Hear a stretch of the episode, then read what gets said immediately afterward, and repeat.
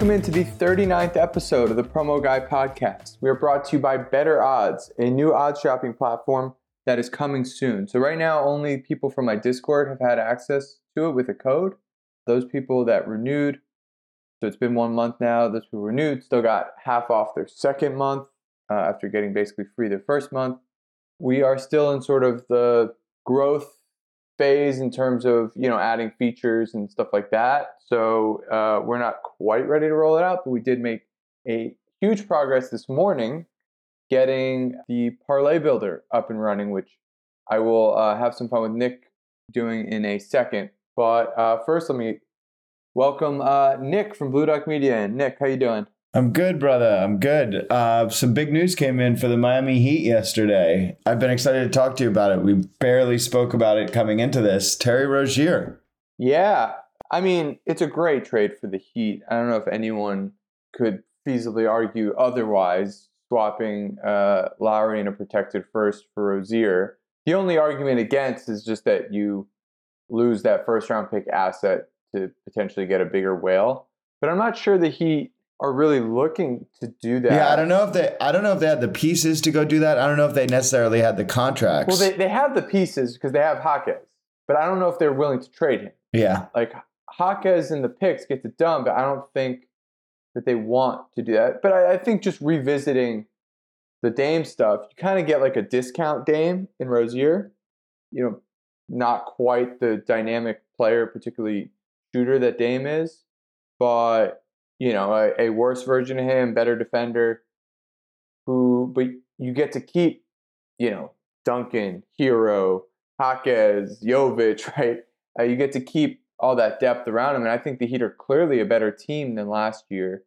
Uh, I think that this Heat team story will come down to can Jimmy repeat what he's done the last, well, three of the last four postseasons, which is be one of the best three players on the planet. It's it's really crazy how quiet he seems to be during the regular season and then shows up and just reminds us all that he's one of the best players in the world. He's probably missed at least half the games this season.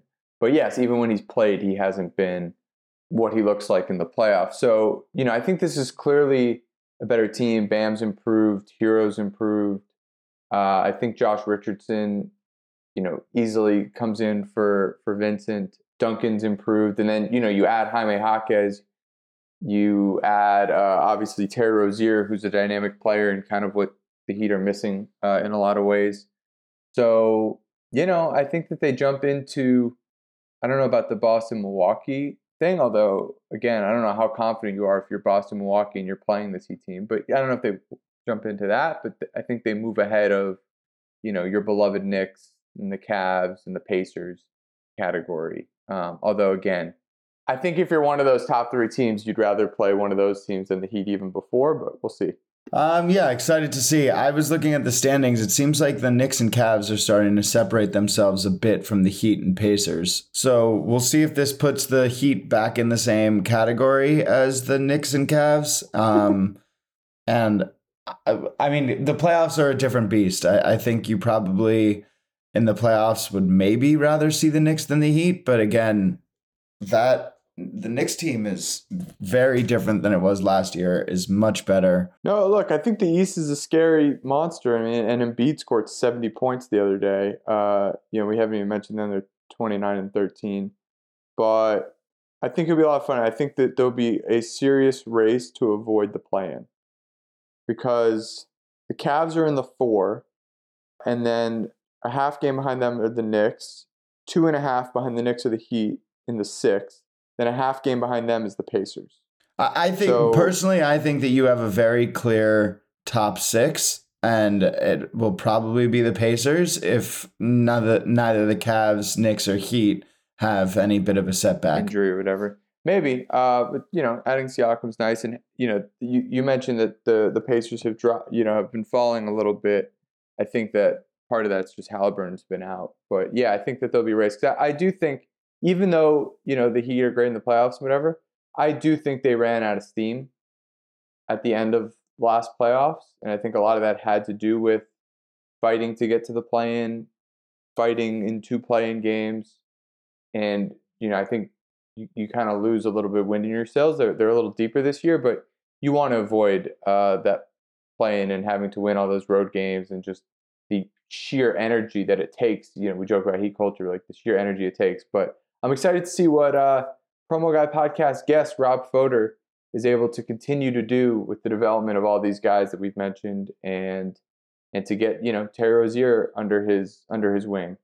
Fully on the same page. Excited to see what the Heat do, but we've got a long show, so I'm going to keep it moving. Yes. I'll tee you up right here. Let's jump into the state of the stack. Yeah, let's actually do. I want to play with the. I forgot to tell you beforehand. I want to play with the parlay builder uh, on better odds. So, because I think it's really cool. I definitely have some notes for Corby, but I want you to give me a three leg parlay that you want to do this weekend. Me. Or, or even today. Do it on the NBA games tonight. No worries. I'll start tonight. I think I'll go Mavs plus two and a half at home against the Suns. Okay. I will take the Chiefs with points this upcoming weekend. You know what? I'll take the Chiefs money line this weekend, and I'll take the Lions with the okay. points. Got Chiefs money line, and then you said Lions was that plus seven? Correct. Okay, let's generate it. Okay, your best place to bet this is Pinnacle, which is kind of cheating because you're not going to have Pinnacle, and no, basically no one listening to this will. But let's see the next best place places to bet it. WynnBET at plus 913. So Pinnacle has got it plus 942. Not a surprise. Pinnacle is, you know, they have tight markets. These are all main lines. It looks like that, yep, that uh, Nick chose. So Pinnacle's best at plus 942. We have the weighted market average at plus 1032. So it's negative, uh, it says 7.94% EV. Uh, the best place for him to bet it at a place that people actually have is ESPN Bet at plus 884. FanDuel's at plus 869.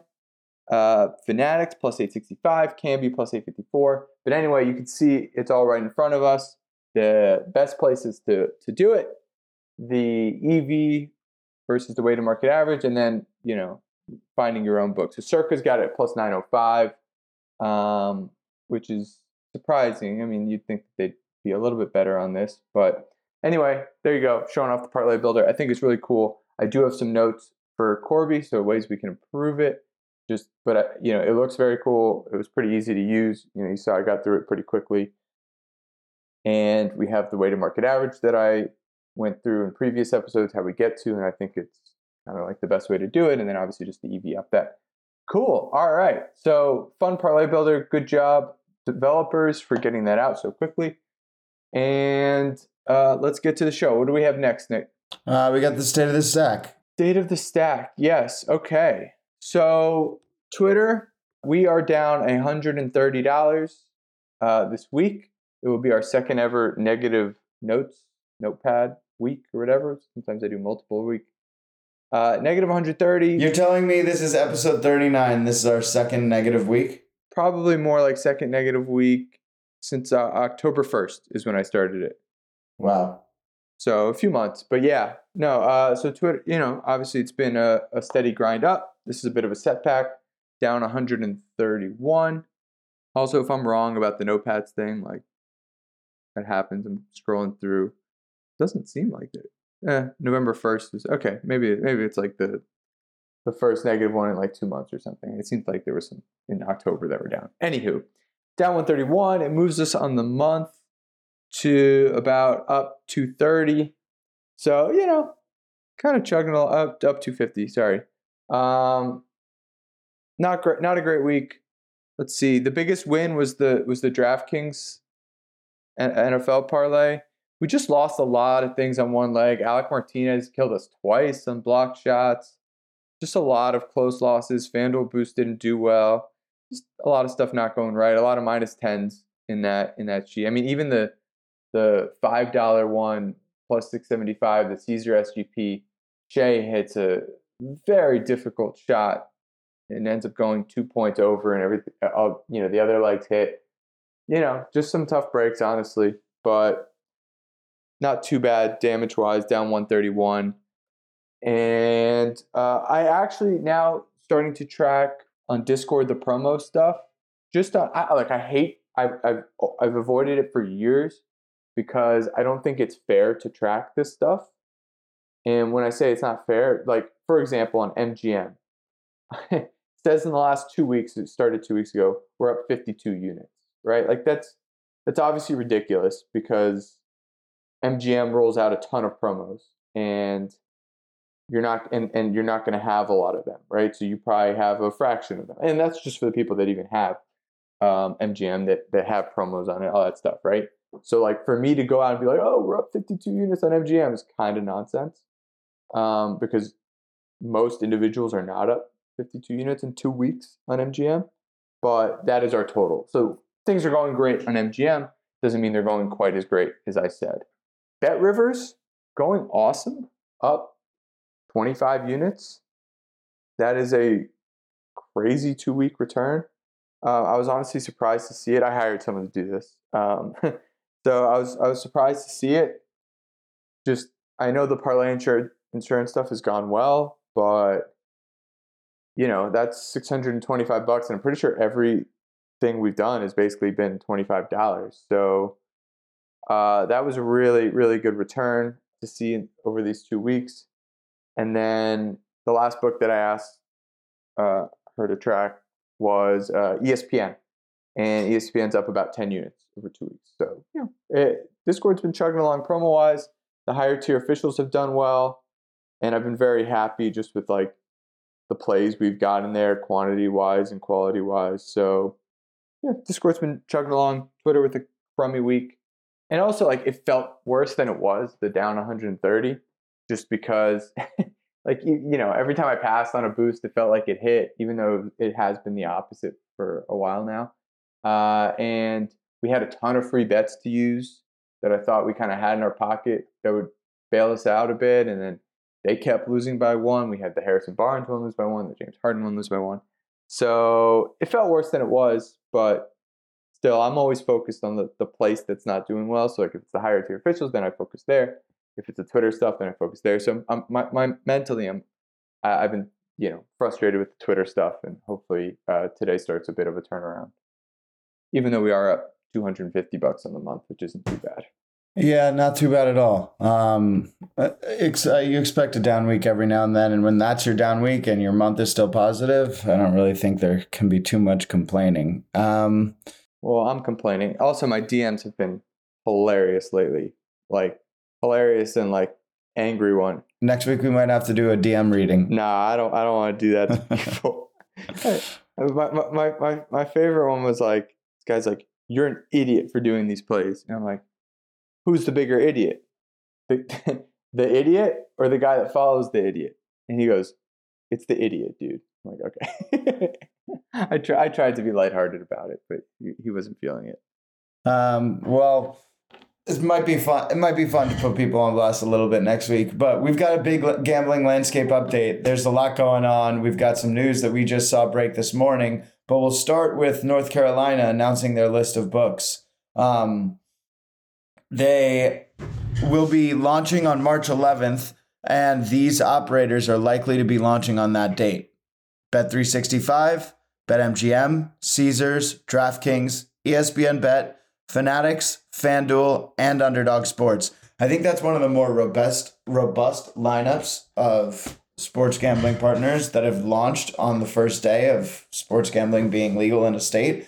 Why is North Carolina having so many partners or so many books available right at the start? Is this a sign of things to come? Are laws relaxing a little bit? What's going on here and what are your takeaways? Well, it's it's not really about how many they've gotten. I think there's 10 in New York. It's just that they really didn't waste any any ammo. Like in New York, we had like Bally Bet and like Resorts World, like just stuff that like like useless books basically. You know that don't take bets, that don't that promo, like they don't do whatever. So there's definitely some wasted ammo in New York and other states. Uh, so what is it? One, two, three, four, five, six, seven. Like this eight's not that many per se. It's just they got all the good ones. I mean, yeah, sure. Everybody's got FanDuel, DraftKings. Most places have Caesars and MGM. But then you get, and Fanatics is kind of the weak link here, although it's still, it might be the eighth best book. Like, I. I, I guess I'd prefer like a Bet Rivers there. But then you get into Bet365, awesome. Not in a ton of states, awesome book. ESPN Bet really has become an awesome book. Uh, not not in New York at least, but it's it's in almost every state. And then the one that jumps out to me is Underdog. So this isn't, to be clear, this isn't like the DFS Underdog. This is them having a sportsbook Underdog, which I don't know if I've mentioned on here, but I've I, at least I knew behind the scenes. I think most people knew that they had been working towards this, but I didn't know it would come this soon, and it's exciting to see because you know that's a big name that's been in the DFS space. You know, kind of the same background as some of the bigger boys, you know, that we know today, and I'm very curious to see if Underdog, you know, brings it and becomes a serious player here, and if they, and then presumably they will try and get into more states. And we're seeing books, you know, crappy books basically falling off left and right. It's nice to see Bet365 continuing to merge in more states. Like, you know, is it possible that New York in a year gets rid of some of the what I call them crappy books and all of a sudden has Bet365 and ESPN Bet and Underdog replacing them. And all of a sudden, like it's gambler's paradise with all of these great sports books. And I talk about New York because that's my perspective, but you know you can extend that logic to legalized gambling states across the country. Yeah, I, I think it's. It, do we think there's a reason why no no PrizePicks or sleeper were the two that stood out to me? Th- these are just legalized sport. These are, these are just legalized sports books. So DFS is a whole different conversation. They don't need the same licensing. Ah, interesting. So yeah, underdogs underdogs going to be like a FanDuel or DraftKings uh, I guess I use bad example. They're going to be like an MGM or a Caesars. You know, it's not going to be their DFS version that they're talking about here. They're going to have a full fledged sports book with regular minus 110 lines, presumably, and promos and all of that. Not, mm-hmm. you know, not obviously. Is this the first state that they've rolled that out in? Yeah, this is the first one. Yep. So I'm very curious wow. what that look like. But I just, I honestly, this is going to sound funny. Like, I couldn't even imagine being in North Carolina.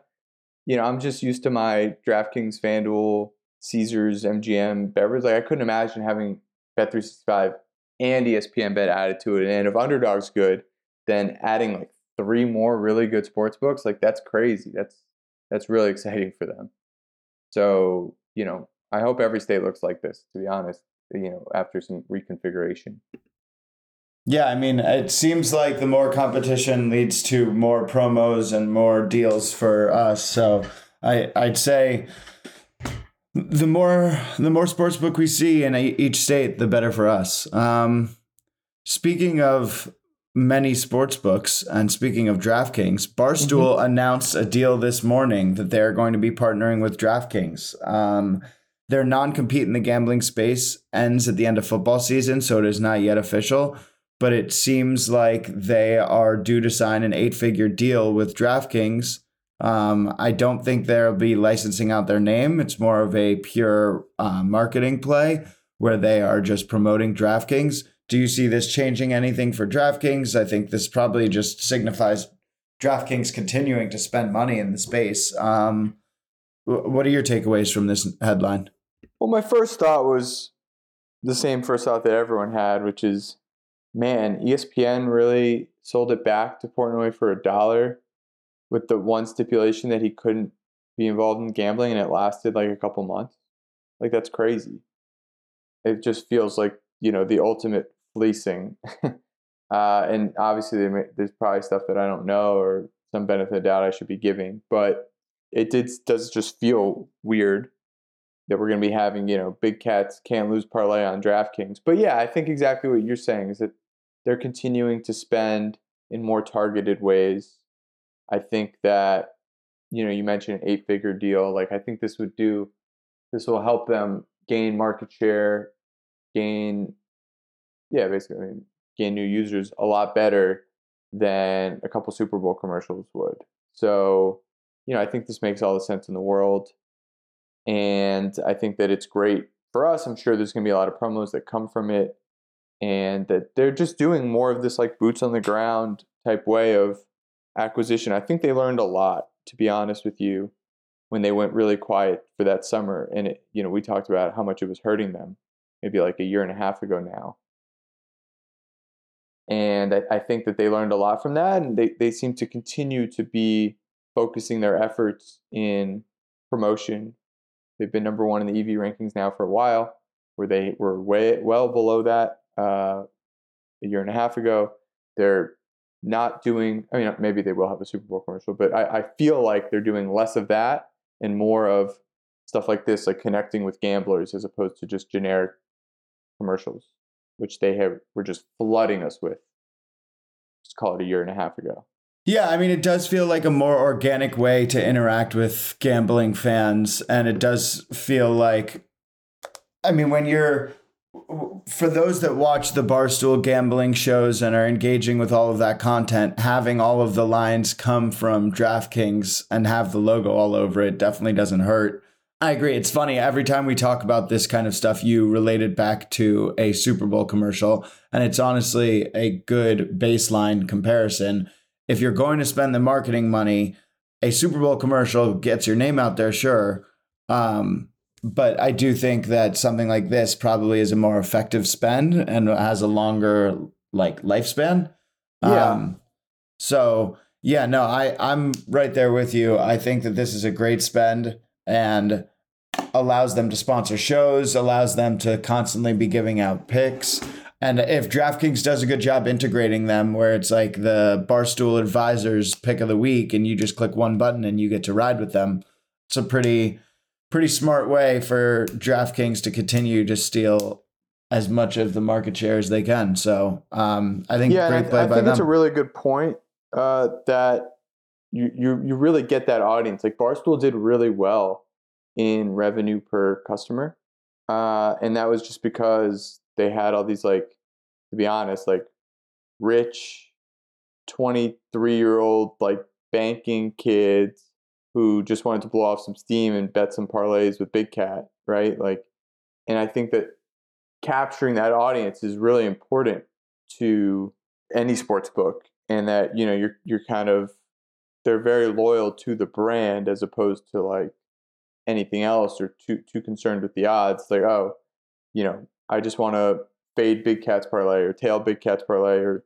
watch the sports advisor, like go get a, a hoodie by betting the over. Like whatever it is, like reaching that audience is is important and they will have to use promotions to keep those even those people engaged whether it's promos the way we like them or promos like you know getting a hoodie yeah no it's it's definitely an engaged audience and it'll be interesting to see how much they integrate them into their platform I guess let's keep it moving. We've got one more in the gambling landscape update, and this is with an ESPN bet late line movement. Um, I'm not even going to go ahead and try and explain this. I'll let you explain it. We talked about it in our pre-production call, and you were you used the same example of this being a better money spend than a Super Bowl commercial. So explain what ESPN bet did here and why you think it's either smart or stupid.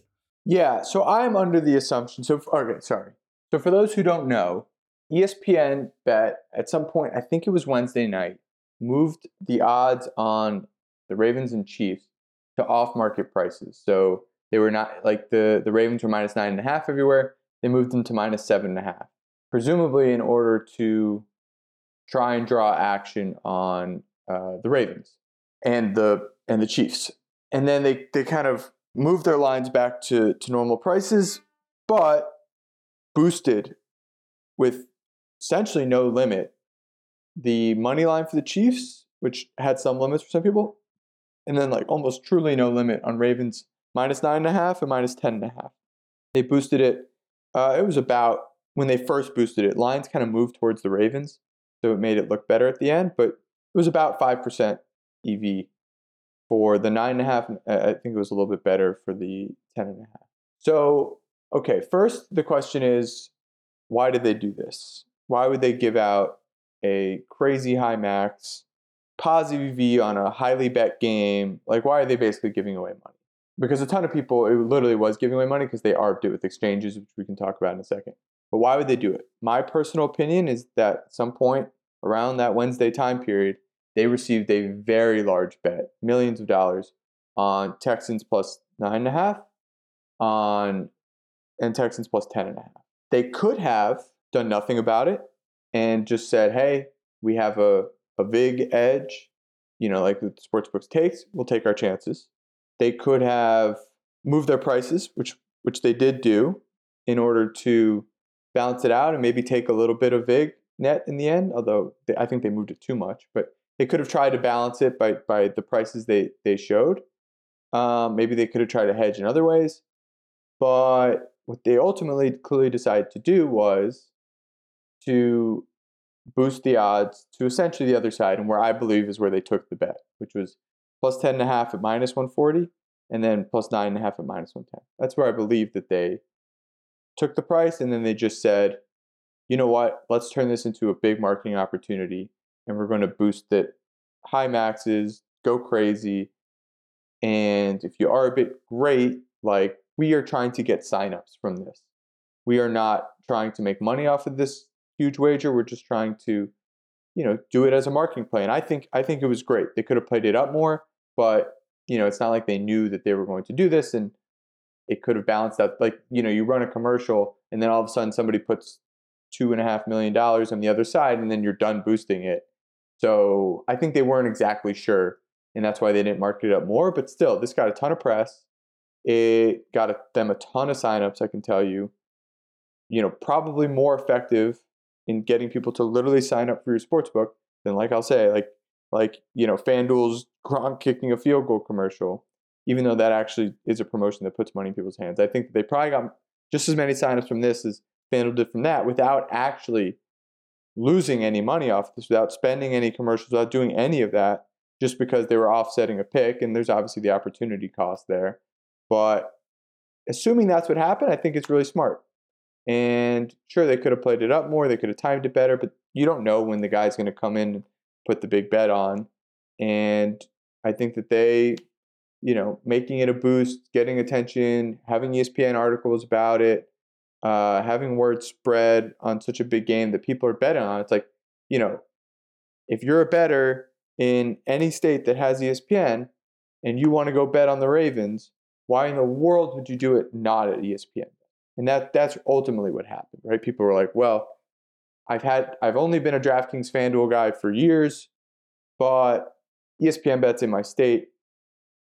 I'm gonna bet on the Ravens. Why would I bet it on DraftKings FanDuel when I can get plus 110 instead of minus 110 at ESPN? Yeah, I mean, I I think this is a fantastic way for them to to not only get people to wager, like you're you're offering a line that is better than most of the market, so you get people to sign up and take advantage of that, but also it kind of endears you to sharper sports gamblers and maybe even less sharp sports gamblers that th- this was one where they were happy instead of operating like a normal sports book and saying, hey, we have a lot of action on one side. That's what happens. We have the upside of the VIG. They wanted to, they were willing to take some loss in order to get back to 50 50 and offer some value to players. And if they're going to be a player friendly sports book for the time being, and that's how they view their like marketing spend, their marketing spend is giving a few extra points here and there to to the gambler I, I mean, it seems like a really, really good strategy to endear you to all levels of gamblers. Yeah. Yeah. And, and people criticize them a lot, saying, like, oh, this is not what you do when you get a big handle, like, you know, take some risk and and try and make, you know, do some kind of market making, try and get try and you know make some money out of this but i think it's like oh I, well we could make you know, minus 110 versus minus 105 or even plus 100. Or we could get the whole world to sign up for ESPN bet and and just forego that that opportunity. I also think that by doing this, it helped them. And again, this whole thing looked a little different because prices happened to move towards the Ravens uh, during the week.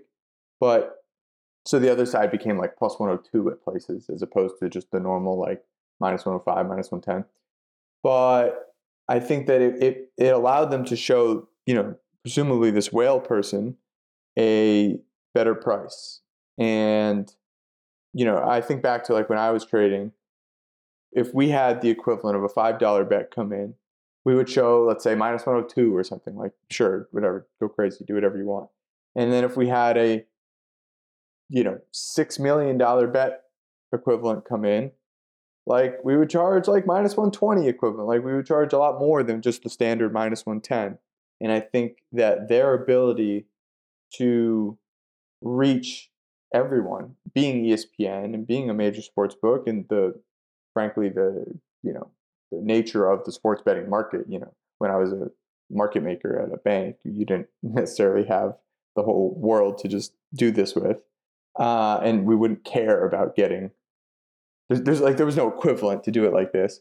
Uh, I think by by having that kind of liquidity out, I think that you know they they captured it well, and so it ended up being a win win win. I think that the the whale got a good price, right? He got minus one hundred ten, he or she. Uh, got minus 110 on a price that was minus 110 everywhere. There was no extra charge for the size of the bet.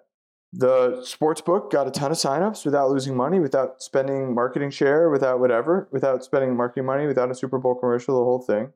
And bettors won, right? Because they not only got plus EV boost that happened to hit, but they were able to wager more than they ever would on this kind of thing and then just arb it out on exchanges or at like Circa, you know, just arb it out basically.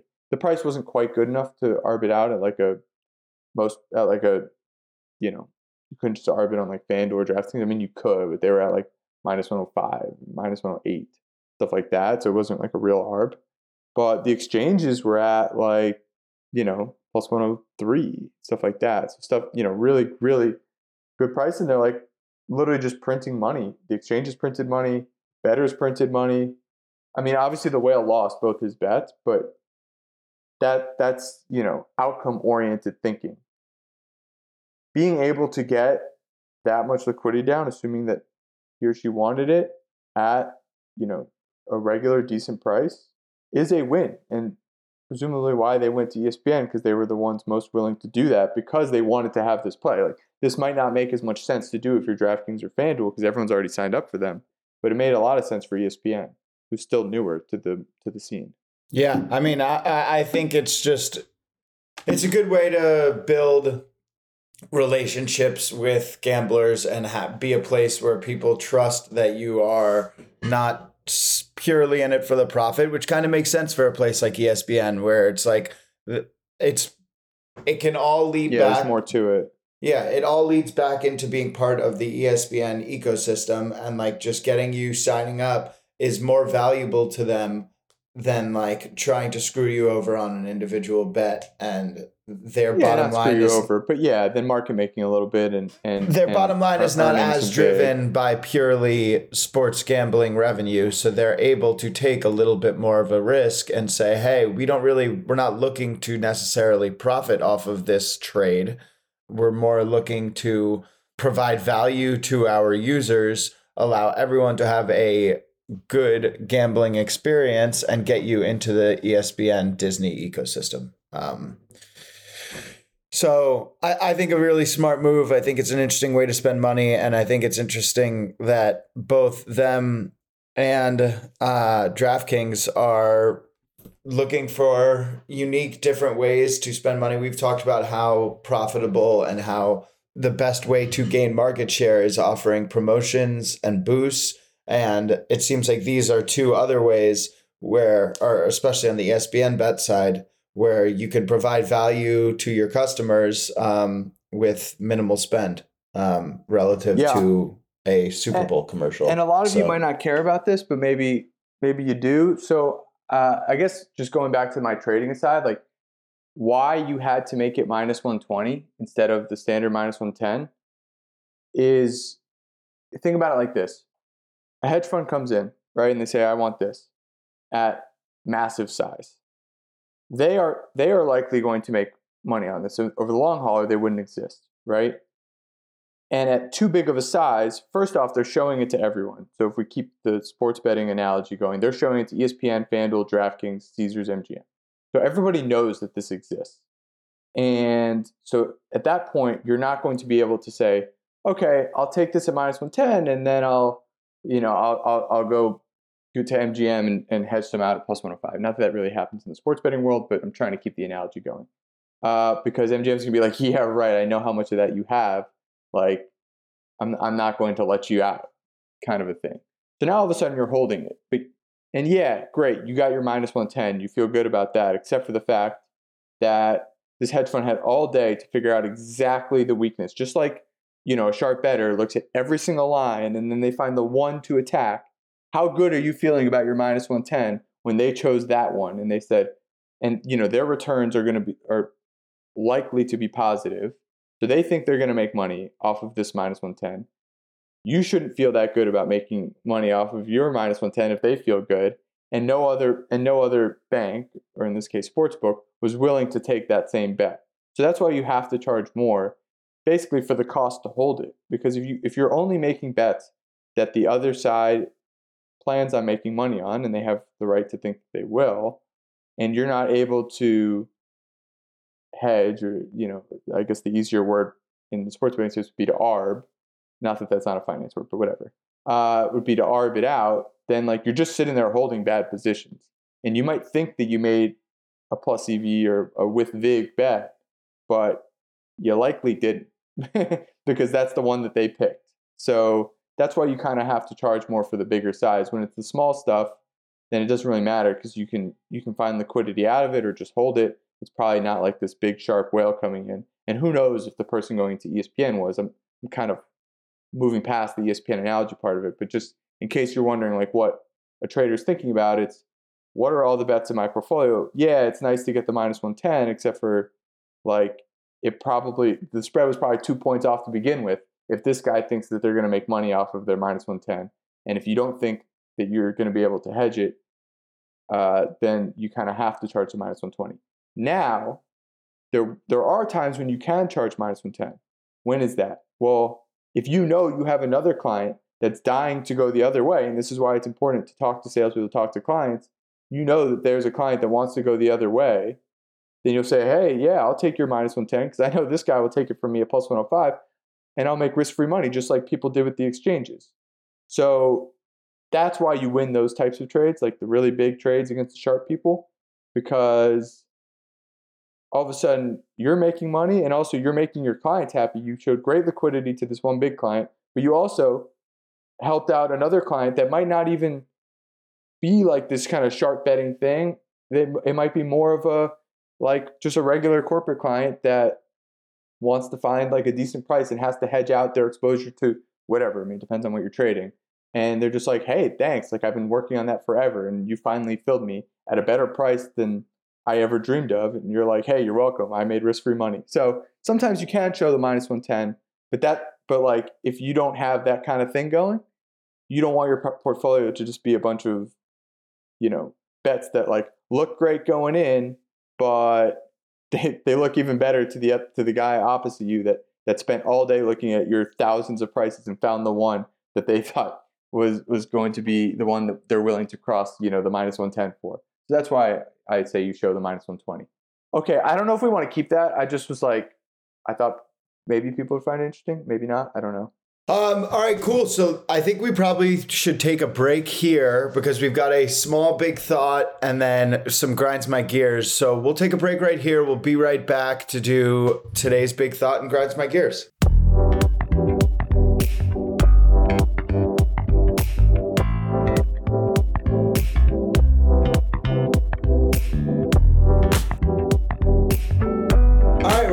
Here with the big thought. Today we are talking about the math at the end of a football game. Uh, for the Bucs and Lions, a lot of people were up in arms about some of the decisions at the end of that game. So we'll start with the first one. The Bucs choose to go for two while down 14. Can you explain that to me and why you think that makes sense mathematically?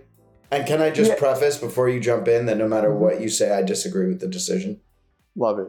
Yeah. So I mean, this gets it's become like a hot thing this year to go for two and then for people to get mad about it and, and then the people that understand it just say like oh it's analytics like and start yelling and then the people that don't understand it just say like is it though? And also like we're just slapping analytics onto everything. You don't understand how it works with whatever. Okay. First off there were wins this year solely because of it um, but the like the Titans Dolphins game. But and the the Packers also won a game. I forget against who where they came back and they won basically solely because they did this. But we don't use anecdotal evidence for why we make decisions. The math is actually pretty clear. If you want to argue that going for two and getting it, like the morale boost, is not as much as how bad it is for morale to not get the two, and that affects everything else. Like, okay, you can have that opinion. Uh, I'm just going to go through the math of it. So you're down 14, you score a touchdown. For ease of argument, let's assume that you will score another touchdown in the game and the other team won't score at all, right? Or else this doesn't really matter because you're going to lose anyway. So, assuming that happens, you score a touchdown, you're down 14. So now you're down eight. If you kick the extra point twice, you will go to overtime. Let's say you have a 50% chance of winning in overtime. Okay. So if you kick the extra point twice, and I'm just assuming that you get a two point conversion half the time and you make an extra point 100% of the time. Just to keep it easy, I know it's more like 47.94. Okay. So you kick an extra point twice, you go to overtime, you win half the time. Let's forget about that scenario now. We're trying to beat 50% of the time by going for two the first time. So we score a touchdown, we go for two. 50% chance of the time we, we convert and we move to down six. Then we score another touchdown. We've made that a given. We kick the extra point, which we've also made a given. We win. So 50% of the time, we win. And that 50% is just making the two point conversion, right? But now there's a scenario. So that, that already evens out the extra point scenario. But now let's say we don't get the two, which happens 50% of the time. Now we score another touchdown. We, we are now going to choose to go for two again because we're down eight. We have another 50% chance of getting it. So now our chances of winning the game are boiled down to getting a two point conversion to tie the game and then winning in overtime, which is 50%. So 50% times 50% is 25%. You multiply that by the 50% chance that you didn't get the two, and that's 12.5%. And that's just our extra edge on this, right? Because if we get the two point the first time, we're going to win the game. That there's 50%. Now the other 50%, 50% of the time we miss the two, multiplied by 50% chance we get the two, multiply by 50% chance that we win in overtime, 12.5%. Our chances of winning the game, assuming that we're going to score another touchdown and the other team won't, if we go for two the first time, are now 62.5%, as opposed to the 50% chance if we kick the extra point twice. So the math is very clear. I don't know if simple is the right word, but hopefully I laid it out clearly enough for you. And that is why you basically have to go for two if you score a touchdown the first time down 14. And it's really, we don't, I mean, it's really just about optionality because if you go down six, you can kick an extra point and win the game. But if you go down eight, you get another chance to tie it. Yeah. Any questions? I, I, it's not questions. I just don't necessarily disagree. I think all of those analytics don't necessarily factor in all of the real life situations and more, maybe even more important than real life situations, the real life emotions. I think that when you're a First of all, it doesn't factor in the fact that Baker Mayfield is a short quarterback and isn't necessarily as good in two yard situations as he might be in a third and 10 where he can use his rocket of an arm across the field and it's that's just not his ideal situation. Like to say that the analytics have the same decision for Josh Allen and Baker Mayfield just feels kind of silly to me. It's like well it says that you should do it but you're not factoring in who I have under center. I, I think that would be my number one well, complaint. look, the, the, the math certainly changes if you let's say you think that your two point conversion percentage is really more like 35% and the, and you have the best kicker in the world so you're 100% to make the extra point uh, then yeah certainly the math would change. We're kind of talking we're talking about the average nfl team here and this is why people say like yeah i'm sure i'm trying to explain the math behind it but if my if my assumptions are wrong or not tailored to a team then yeah, absolutely that could be the case. I don't know if Baker Mayfield or, or, or eh, you know, because he's pretty mobile, so I doubt he's that bad at two point conversion situations. But if the, I don't know if there's really any team that it's drastic enough to overcome that 12.5%, but it's, you know, it's a very good point that you're making. I'd say the other thing is just the emotion of the game. Uh, when you are down 14. Let's say the other team has the ball. You then get the turnover, momentum's on your side. You then get the touchdown, momentum's on your side, and then you miss the extra the two-point conversion. It kind of just feels like a bit of a letdown and a come down to earth that's not worth the risk. Like if I'm a team, I would rather some potentially if I am unsure of my team being able to pull it out in overtime, would rather go for the one, allow my defense to have all the energy and all the momentum of, oh my God, we're storming back. We have this. They're overwhelmed. They're not ready for this. And then get on the second touchdown, potentially go for two because the momentum is overwhelmingly on our side. I, I just, I think it doesn't factor in the emotional letdown of six instead of seven or eight. And even when it's eight, like, yes, the upside of eight allows you to, to then put a lot of pressure mentally on the other team where they're like, oh my God, not only can we not give them the ball back, but if we give them the ball back, we are lo- we are going to outright lose. I, I guess that pressure maybe offsets it. I just think it's a it's definitely a risk that's hard to calculate the emotional letdown of not getting that two point conversion. Yeah, look, you might be right, and and and you know, I would be surprised if the emotions were that different at seven versus eight, in the sense of you're still one score away. Uh, obviously, it's a tougher hill to climb, but I don't know if you have that emotional letdown while you just scored a touchdown and you're down one score. I, I can't speak to it from like a you know I've never been uh, really in a football locker room. certainly not a professional one, and where I could feel it and whatever. So, look, and maybe that's that's where the coach decisions come into head. But if you think that I, I'm kind of going through the math of all else equal, right? And I think that you know, from a basketball perspective, if you're down two versus down three with six seconds to go, I don't know if emotionally things are that different. Football is obviously a, a much more emotional game, right? Where playing with energy is more important uh, as opposed to really in basketball, like keeping your emotions in check is probably more important. So, look, you know, I, I can't say wrong, but I, I hope that this was helpful for people trying to understand why the analytics say to go for it.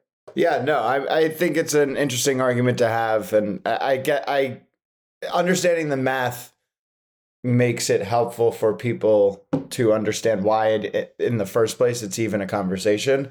Um, yeah, hopefully just, Michael Wilbon will be less angry. Yeah, I, I I hate finding myself on the boomer side of this, where it's like I'm like the angry guy, like don't go for it. Analytics are wrong. It sounds like you're saying if you have Josh Allen though, that you should go for it. Yeah, I I, I kind of do agree with that. If and, you have a team that's team. built, yeah, if you have a team that's built to succeed in short yardage situations, I mean, it was interesting the defensive offsides in the Chiefs game. Do you know what I'm talking about? When they were kicking the kicking point, right? Yep. Yeah. When they were kicking the extra point instead yeah, of taking it at the it. instead of taking it well no they instead of taking it at the one yard line and uh, often if something like that happens teams are like okay now instead of going for it from the two we go for it from the one they yeah. end up going for the two point conversion I like uh, you think that Andy Reid is a big risk taker and a forward offensive thinker. He could have taken it at the one yard line and gone for two. Instead, they re-kicked it, took the extra point, and no, they enforced, didn't re-kick it. They just they just they did decline the penalty. No, they re- make it. They had to. He made it twice. They re-kicked it, and then they applied the penalty on the kickoff oh. where they kicked it cleanly out of the end zone and it made no, absolutely no difference on the game. Andy Reid just wasn't willing to take the risk of potentially not going for two uh, or not converting yeah, on yeah. the two. Um, yeah, I mean, that sounds kind of crazy to me just because clearly have more than a 50% chance of converting the two. And I don't want to hear about the emotional stuff at a random point in the game. I don't know. Um, I think uh, in that game where it's going back and forth, back and forth, I just wouldn't feel comfortable. Like if, but they don't really sneak it with Mahomes, do they? No. The, I mean, if that, anything, the few times the few the few times they've snuck it, they put Travis Kelce under center. Right, I've seen that. That that was a fun one. Let's uh let's move into grind my gears. We'll talk a little bit more Josh Allen here. Um, what's got you fired up this week? You know what really grinds my gears? Finally, I have so many grinds my gears this week. Uh oh. first off, I'm I'm getting more porn tagged onto me than ever. Is that a grinds my gears, um, or is this like a weird place for you to tell us your preferences? No, that. no, I just keep getting tagged. Like, I can't stop filth, watching porn. No, I'm getting tagged. the promo guy one two three is getting tagged in in porn that's it's like almost every day now. And I don't know. Our old theory was the porno guy. Uh, we did ask one of the nicer OnlyFans people that it wasn't like too disgusting of a of of one. I don't know. I don't know how to say it. Uh, and she said that there's another promo guy that does porn, and she confused me with him. I said, "Oh, that's super fair. Thank you for your feedback." And now I'm getting tagged with the other guy in all of these. So I, I have no idea. I, I, they, but they fully think I'm a porn account at this point. It seems. That's the first grinds my gears. The second grinds my gears is that Josh Allen's getting so much hate this week. It actually makes no sense to me. And I bring things back to Brady, as people listening often know I do. But Josh Allen this week was terrific. Like, objectively, he ran two touchdowns in. They, they were scoring on almost all their drives. Like there wasn't a ton of points because drives on both sides were taking a while and there was a lot of running the ball.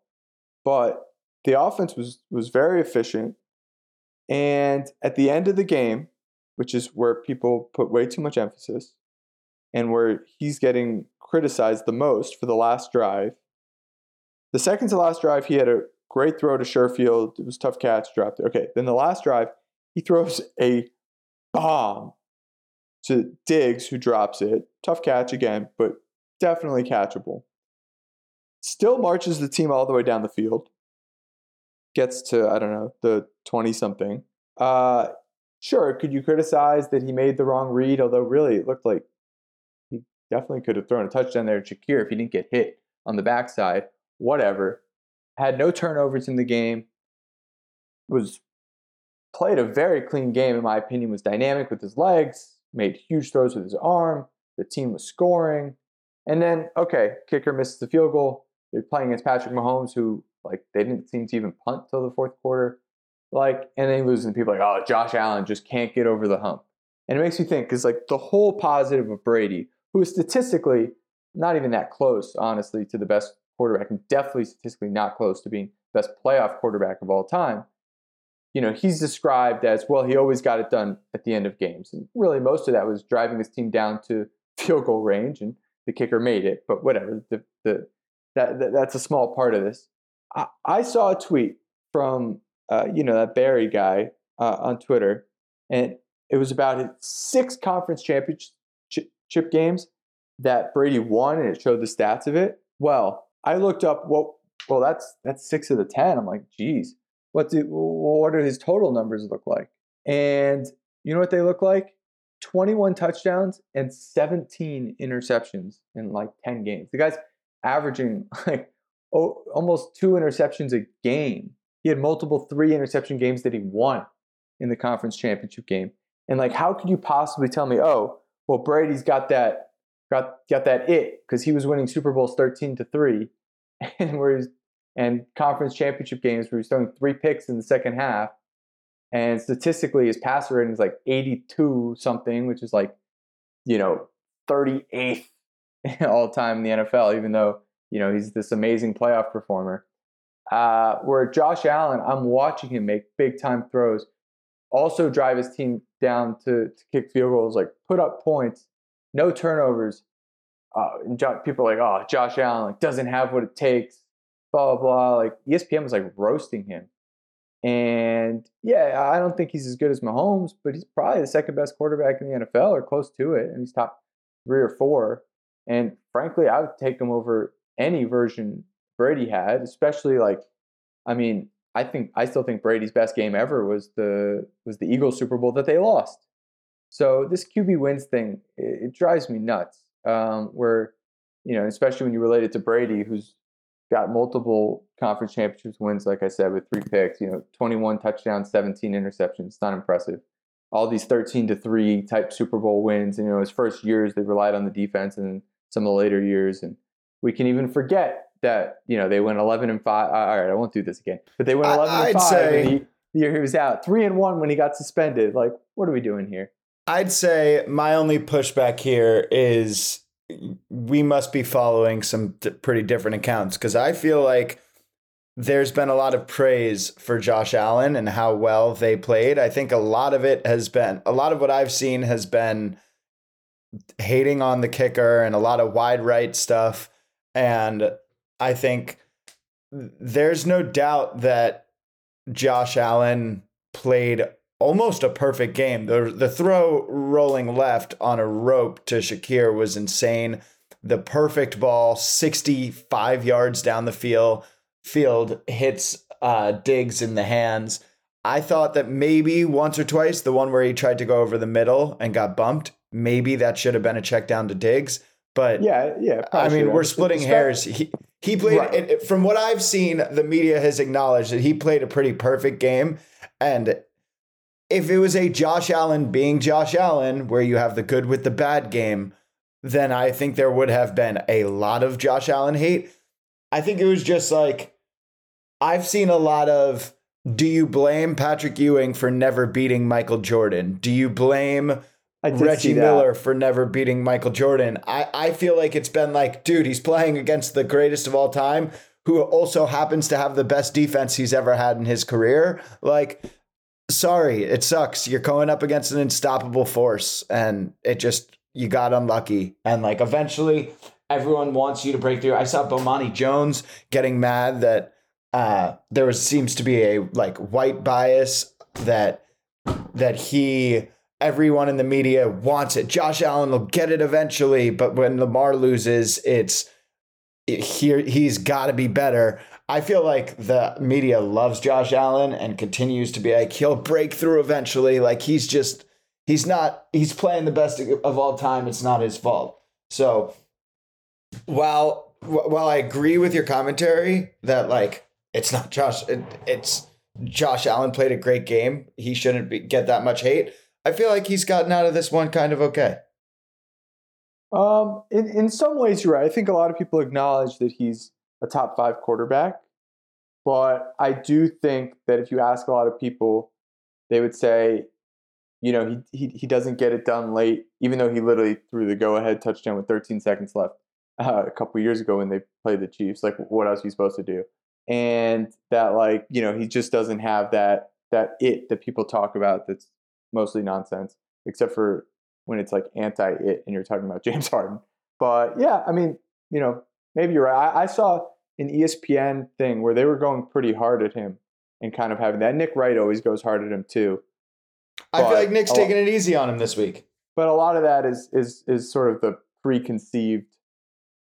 Like he was he was going hard at him before, right? Yeah, I Uh, feel like and- it was really hard at him before, and he's been kind of he hasn't been too bad to him this talk- week. He was talking about oh he fumbled one time and they luckily recovered it and they scored zero points in the fourth quarter.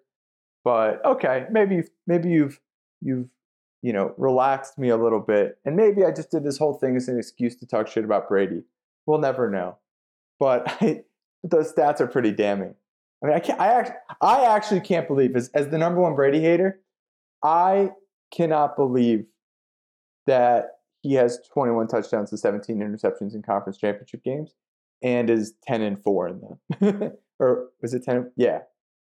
Oh no, so I must be at Oh, sorry. He's got 10 10 wins. Sorry. So he's averaging like like 1.3 whatever interceptions. Which actually makes a little bit more sense. But still, that ratio and that passer rating is kind of crazy. You know, obviously, like you look at Rodgers and Mahomes and all, you know guys that he's considered better than. It's it's a little baffling. But also, last thing I'll say: that Brett Favre throw against the Saints a bunch of years ago, absolutely crazy. I had forgotten how bad it was. He could have because they've been showing, yeah, they've been showing the clip lately because it was like the anniversary, and he could have just run ten yards, kicked the field goal, and won. As- Assuming the kicker didn't Tyler Bass, you know, miss it, but uh, but instead he threw it across his body and lost in the game. Anyway, uh, all right. Well, thanks everybody. Uh, appreciate you listening. rate, review, subscribe, uh, and have a good week.